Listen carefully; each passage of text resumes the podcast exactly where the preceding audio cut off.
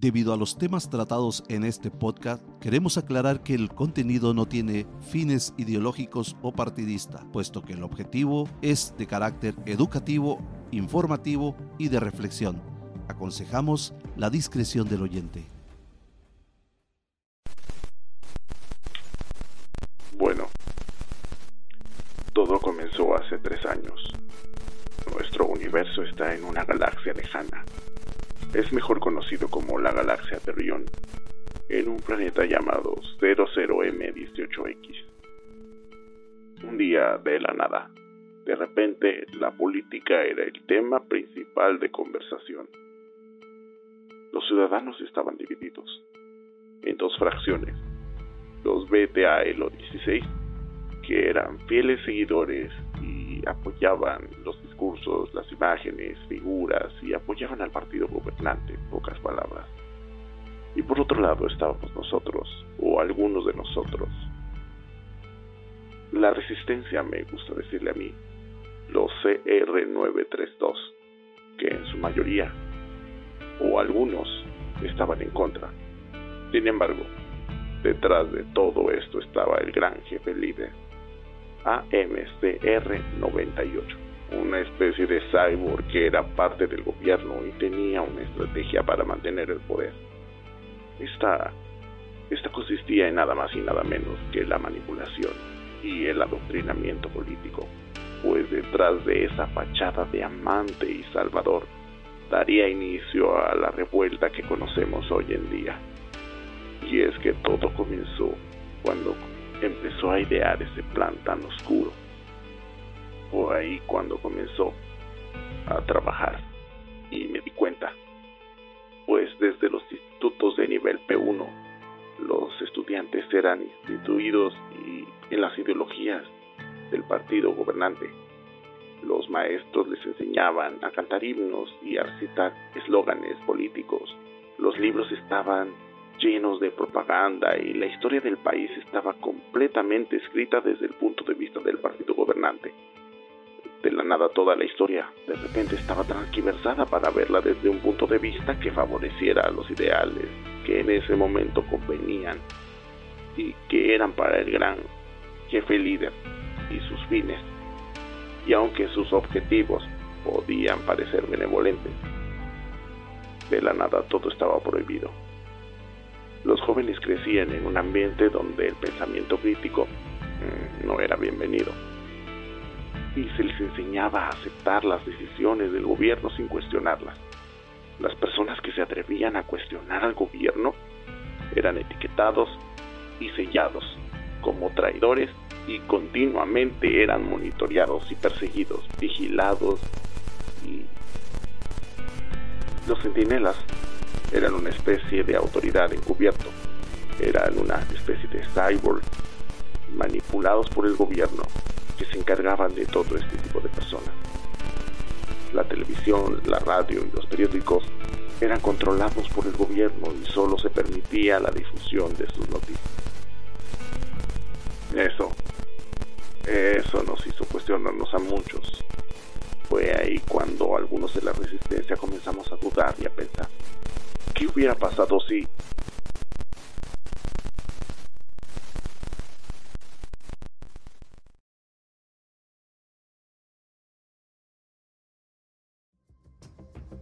Hola a todos, les saluda Armando Javier García y sean bienvenidos a Resiliencia Política, un podcast original de Explorarte Media. En cada episodio indagaremos los hechos y haremos una reflexión y análisis de la política de manera introspectiva y detallada. Hoy abordaremos la adoctrinación desde un ámbito político y daremos un recorrido por las formas de adoctrinamientos más frecuentes. Nos adentraremos en los acontecimientos más populares y reflexionaremos sobre el impacto en la sociedad. Todo esto y más, quédate con nosotros.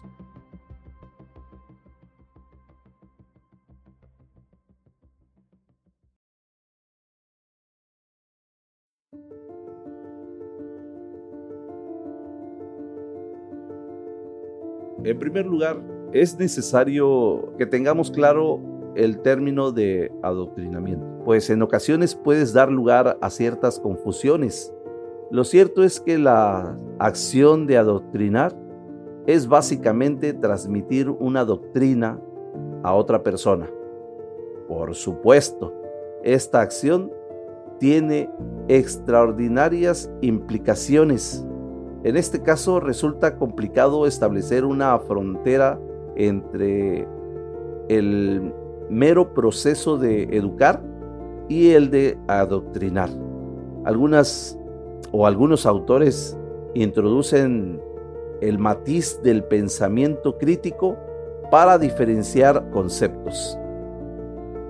En ese sentido, podríamos decir que el adoctrinamiento se diferencia en la educación, cuando el adoctrinador trata de que el adoctrinado no razone críticamente acerca de los elementos le está inculcando y por lo tanto los acepte sin más reparos.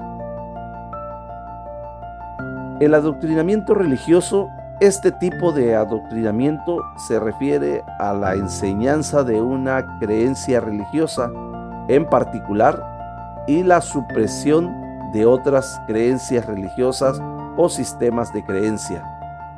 Si me meto a hablar en el tema religioso, no voy a terminar de hablar el día de hoy porque son tantos ejemplos y tantas cuestiones que uno puede mencionar, pero que también al mismo tiempo puede pisar algunos callos.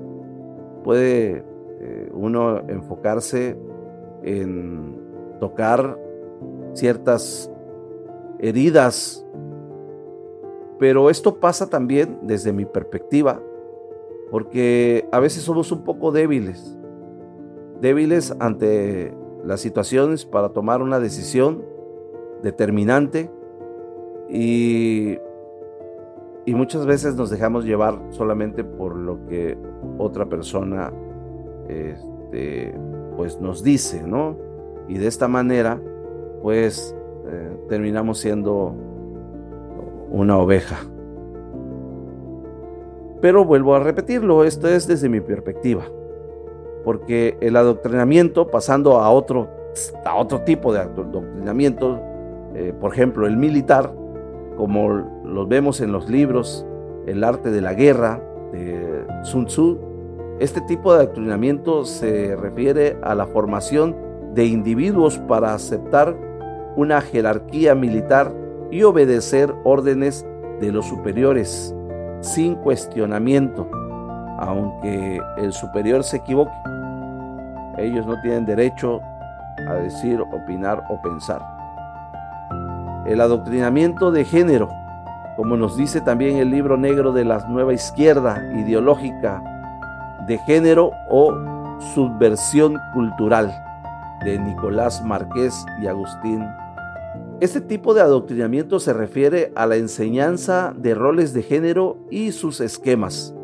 Sin duda, al pensar en los tipos de adoctrinamiento, uno de los primeros que se nos ocurrirá es el que tiene que ver con el ámbito de la política. En este sentido, las diferentes doctrinas políticas conformarían el conjunto de ideas, valores o la que se nos informa, que contradiga sobre todo esa ideología. También estarían lo que serían las formas de pensar y de vivir que un determinado grupo trataría de imponer sobre el resto por supuesto, frente a aquellos partidos que resulten opuestos, generan un sentimiento de rivalidad que se acerca más a la enemistad o culpándolos de todos los males de la sociedad y no reconociendo nunca la bondad de una propuesta o crítica de una manera objetiva, una medida para tomar acciones por ello. Claramente es importante conocer cómo funciona la enemistad política y de qué forma nos impacta en la sociedad. Antes que nada, hay que entender que esto es una relación entre dos personas que se hallan en una competencia por el poder, ocupando el mismo lugar en las instituciones de la sociedad. Esto obviamente genera conflictos irritación, ansiedad, inestabilidad, lo que afecta negativamente a una sociedad en general. Pero como se lo dije en el episodio pasado, es una ilusión óptica desde mi perspectiva, porque en realidad son grupos, no son no son colores partidistas que defienden una ideología, son grupos que defienden sus posiciones. Entonces hay que saber en qué grupo queremos participar. Y desde ese análisis entonces eh, generar una tendencia. Según el politólogo Randall, no, recuerdo bien el apellido, algo así como, pero es algo así como que Schweller, algo así. Eh, la enemistad política es una fuerza política que se crea a partir de la división en torno a los valores e intereses políticos. Es lo que estaba yo mencionando. Defienden sus intereses los grupos.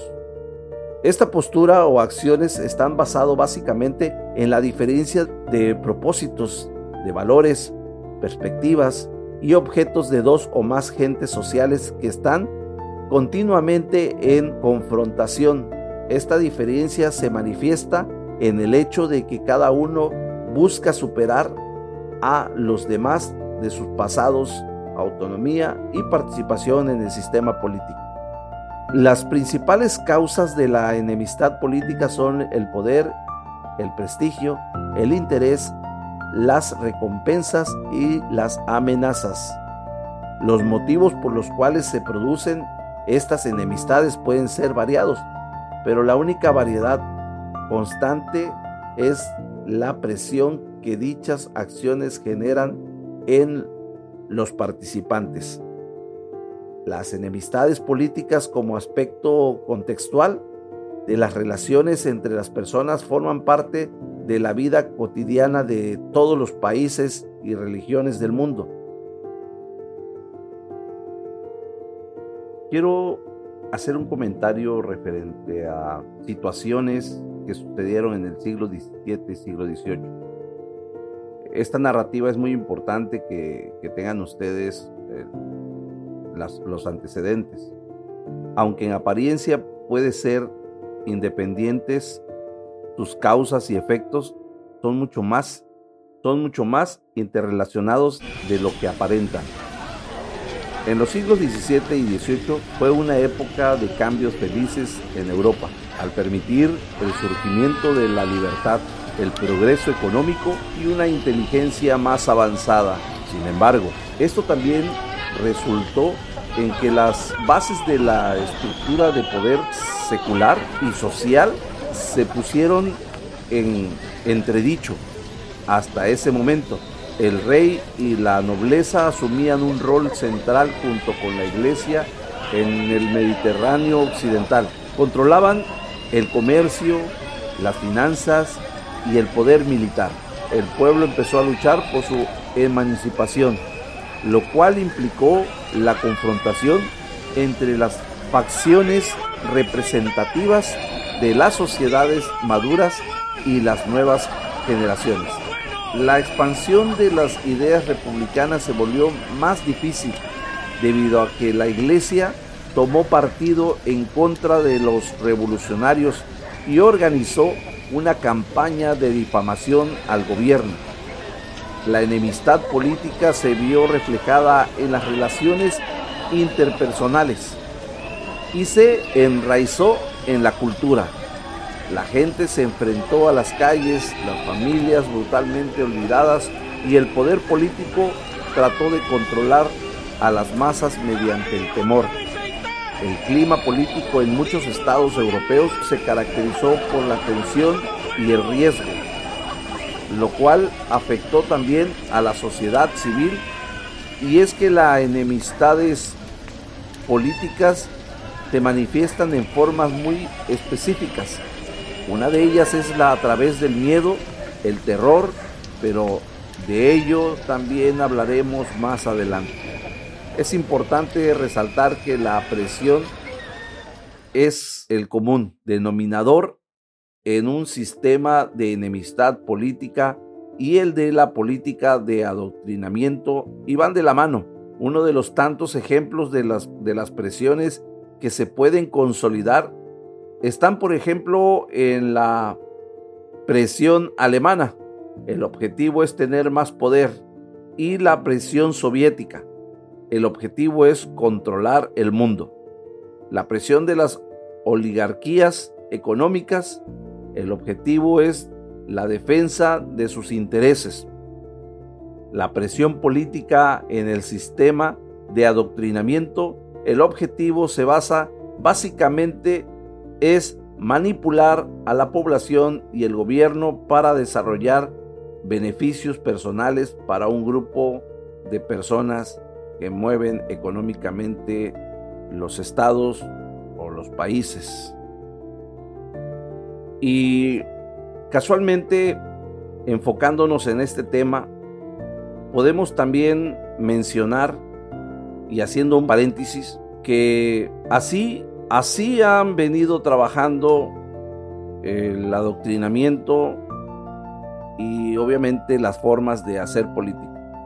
Si analizamos a profundidad, nos damos cuenta que, que cuando están sucediendo ciertas cosas que van en contra de un sistema, pues se implementan la resiliencia, casualmente, ahí es donde entra, y avientan ciertos temores para poder encauzar a la gente o volverla a meter al círculo a donde ellos quieren.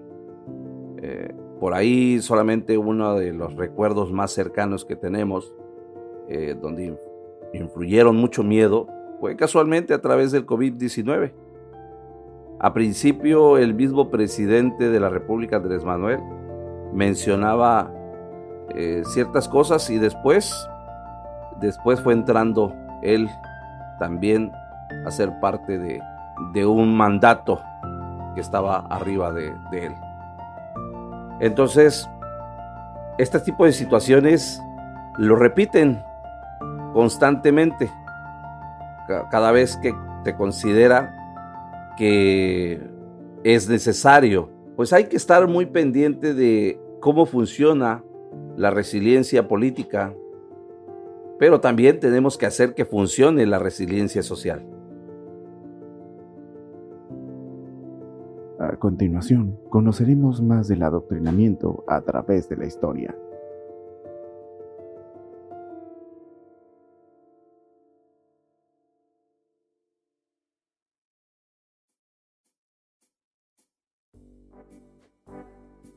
El adoctrinamiento político ha sido una práctica común a lo largo de la historia de diferentes países y regímenes políticos. Uno de los ejemplos más notorios fue utilizado por el régimen nazi en Alemania durante la Segunda Guerra Mundial.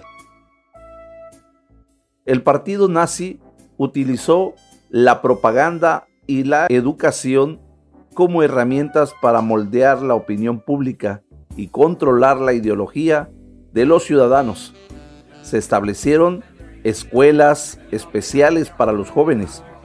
Se publicaron libros y revistas que promovían la ideología nazi. Se organizaron eventos y desfiles para celebrar los logros del régimen y la de Adolfo Hitler. Otro ejemplo es el de la Unión Soviética donde el gobierno comunista utilizó la educación y los medios de comunicación para inculcar la ideología comunista y la lealtad hacia el Estado. Se promovió la decisión a los ideales del comunismo, la lucha contra el capitalismo y el imperialismo, y se fomentó la figura del líder comunista como un modelo a seguir. En muchos países el adoctrinamiento político ha sido objeto de crítica, pero ¿por qué? ¿Y cómo nos afecta como sociedad? En mi opinión personal, me gustaría tocar primero los temas que en su momento tocó el filósofo francés Guy Debord. Mencionaba y criticaba en su libro La sociedad del espectáculo por su falta de autenticidad y su tendencia a la uniformidad, que impide la expresión de la individualidad y la creatividad. También critica la pasividad de los individuos frente a la sociedad del espectáculo. En pocas palabras, es un sistema opresivo que reduce al ser humano a un objeto de consumo en el que se pierde toda la posibilidad de libertad y autonomía. El fenómeno del adoctrinamiento se ha tratado históricamente incluso en la antigüedad, aunque se le haya dado otras etiquetas. Sin embargo, el término moderno se ha estudiado sobre todo en el siglo XX a través de los investigadores sobre la influencia de los medios llevados a cabo por autores tan influyentes como Noam Chomsky e incluso el físico y premiado Nobel Albert Einstein. Justo hablando de este tema, creo que me gustaría abrir un pequeño paréntesis para hablar del miedo como un sistema. Es bien conocido que el miedo es una emoción principal según la Escuela Americana de Psicología. Existe un término que muchos se le denominan la política del miedo y se caracteriza por utilizar al miedo como una herramienta para controlar a la sociedad. Este tipo de política tiene como objetivo convencer a la población que se está en peligro de ser victimizados o perjudicados. Por alguna acción o situación, la política del miedo está basada en la idea que la población es incapaz de tomar decisiones correctas si no, si no están seguras de que, de que existe consecuencias. Maquiavelo en su libro El Príncipe sostiene que el gobernante debe ser capaz de actuar de manera cruel, infringiendo miedo y de forma despiadada. Si es necesario para mantener el poder, esto tiene que hacer más que nada como una relación con el hecho de que uno de los principales sistemas del adoctrinamiento político existe como un sistema y se combina con la política del miedo. Eso es porque los motivos por los que la política del miedo se utiliza son variados, pero su objetivo es la misma, convencer a la población de que están o pueden estar en peligro. La política del miedo tiene un afecto perverso, aumenta la inseguridad y la paranoia, y la cual imita la libertad de la población. Noam Chomsky nos habla también de tener siempre a la figura mal internacionada, ese personaje que es el villano a quien culparemos de todos los males provocados por la sociedad. Este sistema es bien utilizado para provocar adoctrinamiento a través del temor. Como alguien menciona por ahí, es culpa de fulano, es culpa de aquellos, culpa del otro, culpa, o sea, siempre culpando para que de esa manera, pues la gente eh, tenga temor y obviamente piense bien que no puede volver a repetir una, una votación, una elección hacia, hacia ese, ese grupo o proyecto, ¿no? Entonces, en automático o psicológicamente, pues está manipulando a través de una doctrina y de esa forma pues también funciona la resiliencia política que obviamente lo hacen a través de un estudio previo.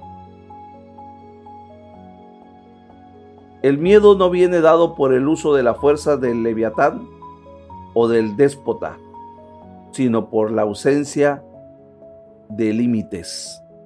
En un momento continuamos.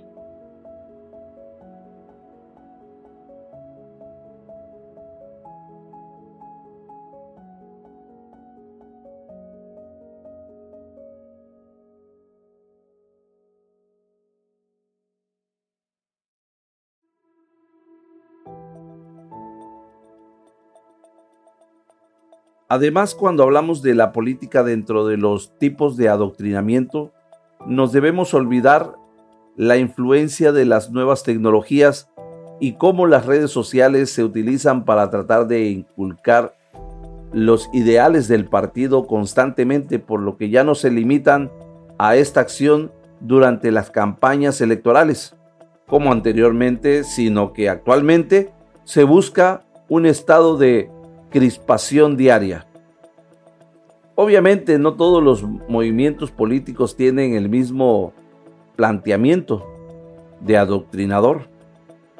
Los máximos exponentes podemos encontrarlos como podía ser de otra forma en, los, en las ideologías totalitarias surgidas en la primera mitad del siglo XX como son el nacionalismo o el comunismo. Este tipo de movimiento iba mucho más allá de la política, haciendo de la doctrina toda una forma de vida. Aún el día de hoy podemos encontrar vestigios de este pasado en países como Corea del Norte, donde se mantiene un culto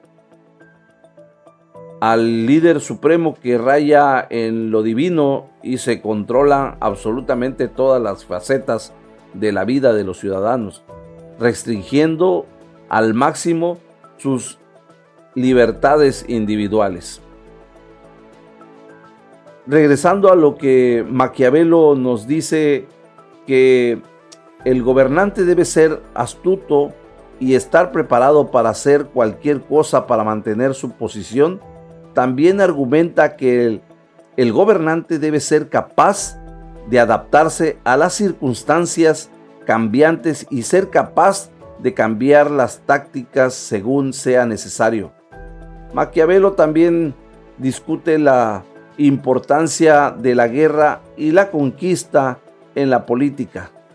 Sostiene que los estados deben estar preparados para la guerra y es claramente este tipo de estrategia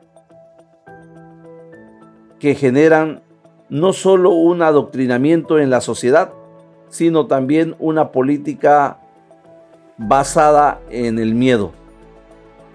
La política del miedo es una estrategia utilizada por algunos líderes políticos y partidos para mantener el poder o conseguir apoyo de la población mediante la generación de temor y ansiedad. En la sociedad, esta estrategia busca crear una sensación de amenaza o peligro y luego se presenta como la única opción para proteger al pueblo de esta amenaza. Y bueno, a continuación el fenómeno del adoctrinamiento se expande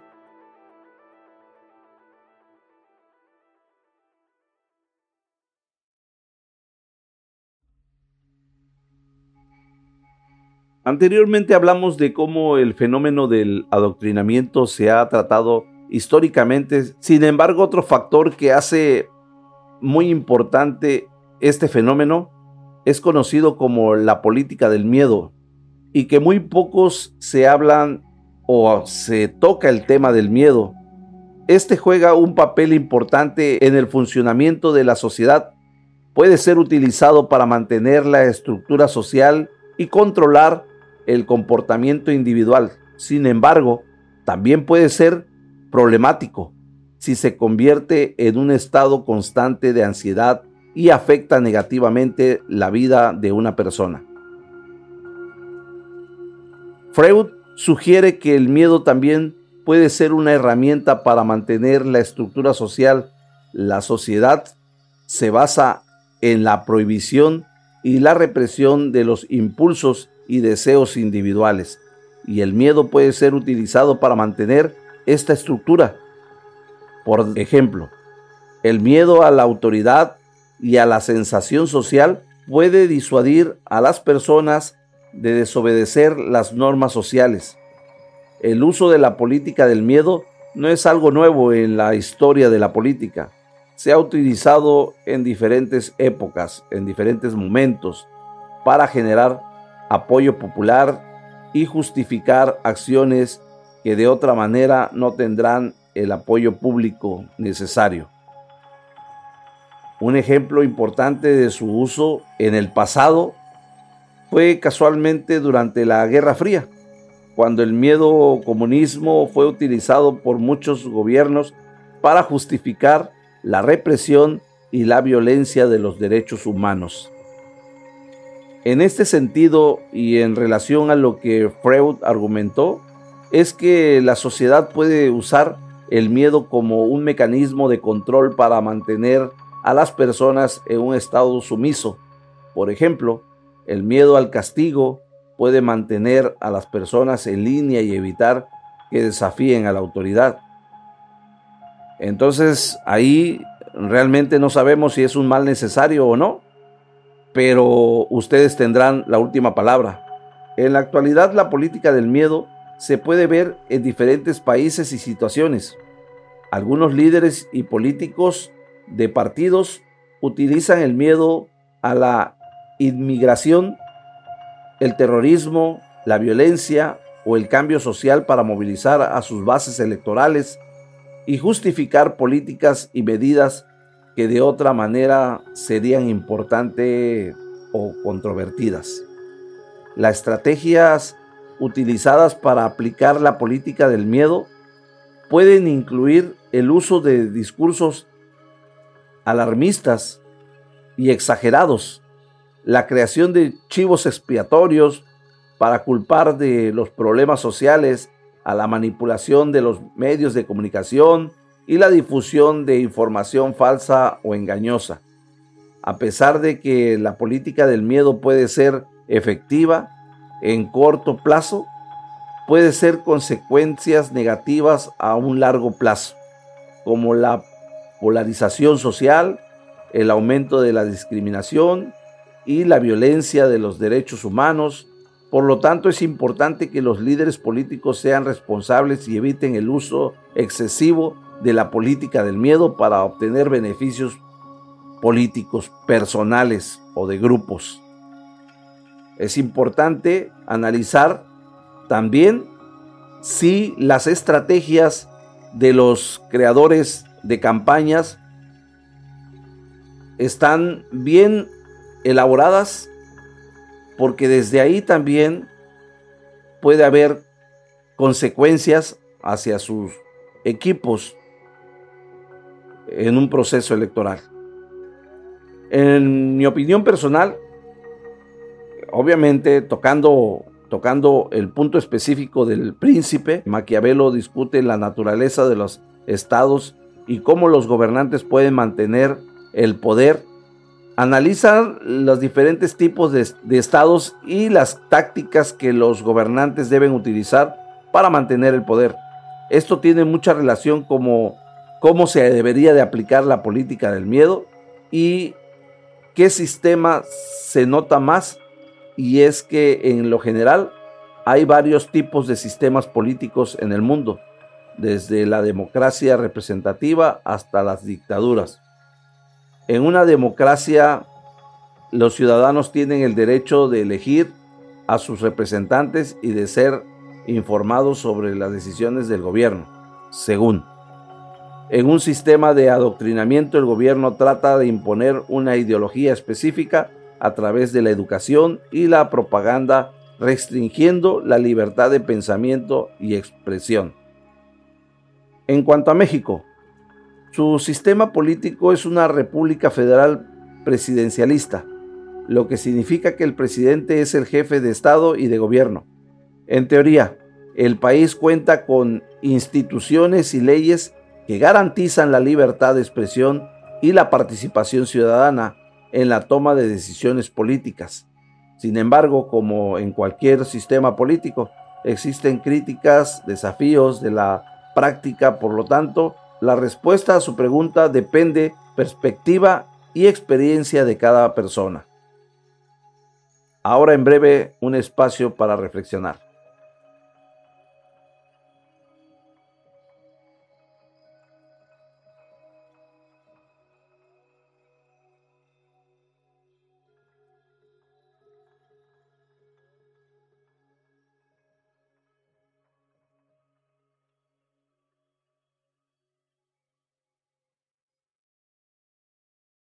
Al inicio del programa definimos los diversos tipos de adoctrinamiento desde los distintos puntos de vista, como la religión y la política. Comparamos los factores que un sistema educativo e informativo puede dejar en la sociedad a un sistema de adoctrinamiento, el cual las diferencia van en el hecho de que la educación es un proceso de libre pensamiento, ideológico y de interpretación, además de la autorreflexión. Y el sistema de adoctrinador trata de que el adoctrinado no razone críticamente acerca de los elementos que le está inculcando y por lo tanto los acepte sin más reparo. También comprendimos que el miedo es uno de los factores que acompaña a este sistema y es que si bien hay una política de miedo, con frecuencia la ignoramos o la malinterpretamos complicando la interpretación de esta como ¿y por qué se usa el miedo? Convencidos de que carecemos de principios morales o políticos que nos unan, saboreamos la experiencia de tener miedo. Desde mi opinión es importante y básico entender que su funcionamiento va más allá de solo comprender el uso de todo esto. También es importante identificar para saber qué es ser resiliente ante este sistema. Por otro lado, los procesos culturales y de educación forman parte para entender los límites de cada individuo. El peligro nace en la sociedad que vive en una personalidad ansiosa y con poco conocimiento de las políticas y sus procesos internos. Esto lo podemos ver en cómo muchas veces el sistema nos muestra su resiliencia, uno más aterrador que otro y esto se le puede llamar adoctrinamiento y política de miedo a su vez. Un ejemplo de esto, no sé si ustedes recuerdan cuando nos decían que México se volvería socialista y que recientemente incluso se habla de una posible dictadura. En este caso, la ansiedad no se da por un proceso de individuación y fragmentación del lazo social, sino todo lo contrario, por la sumisión personal del yo a una masa anónima. La propia ansiedad crea las amenazas internas, pone a los hermanos uno contra otro y los predispone a la desconfianza y a la pasividad, listos para sacrificar sus propias libertades personales. El liberalismo ansioso busca un yo más fuerte, que no logra encontrar y así aumenta su decepción y frustración. El liberalismo del terror da en esta circunstancia una respuesta a un yo desilusionado. La cuestión es cómo y a qué precio. Ahora vamos a tratar de entender las siguientes dos preguntas qué tipo de política vivimos en México, informativo y de educación o en un sistema de adoctrinamiento. Se dice que el adoctrinamiento educativo se da bajo un régimen fascista, sin embargo, puede darse perfectamente bajo una democracia sin que la sociedad se pueda percatar. ¿Qué podemos hacer en un sistema con una política de adoctrinamiento. Creo que lo más importante es documentarse, reflexionar y participar.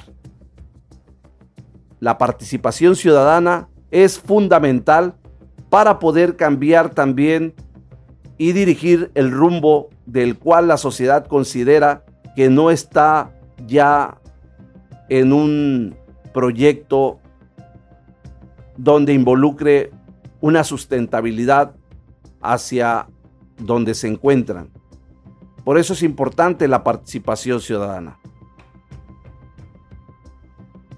En conclusión, es importante compartir a ustedes que mientras o estén desinformados, quienes aseguran que los liberales de izquierda del siglo XIX son iguales al pensamiento de los políticos de izquierda del siglo XXI.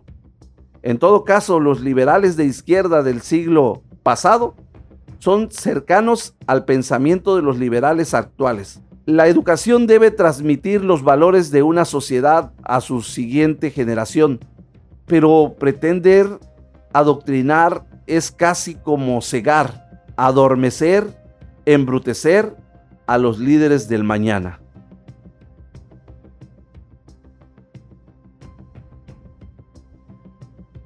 Tantas fuentes utilizadas para la realización de este episodio, los libros La política del miedo de Santiago Vega Sombría, Ilusiones necesarias, control de pensamiento en sociedades democráticas de 1989 de Noam Chomsky, El príncipe de Nicolás Maquiavelo, fueron de gran utilidad para la investigación y la historia del episodio.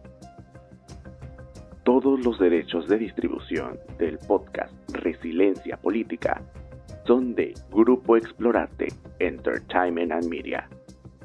Cualquier parecido a la realidad, narrado, contado o dicho en este podcast, es mera coincidencia. Gracias por escuchar Resiliencia Política. Volveremos pronto con otro episodio. Les recuerdo que usted tiene siempre la última palabra. Los invitamos a seguir Explorarte Media en todas nuestras redes sociales para no perderse de ningún contenido exclusivo. No olviden que pueden escuchar todos los episodios disponibles en este y otros podcasts originales de Explorarte Media gratis en Spotify y todas las plataformas. Este fue un podcast original de Explorarte Media bajo la supervisión y desarrollo de Hot Black Agency. Para conocer más, visita www.hotblackagency.com.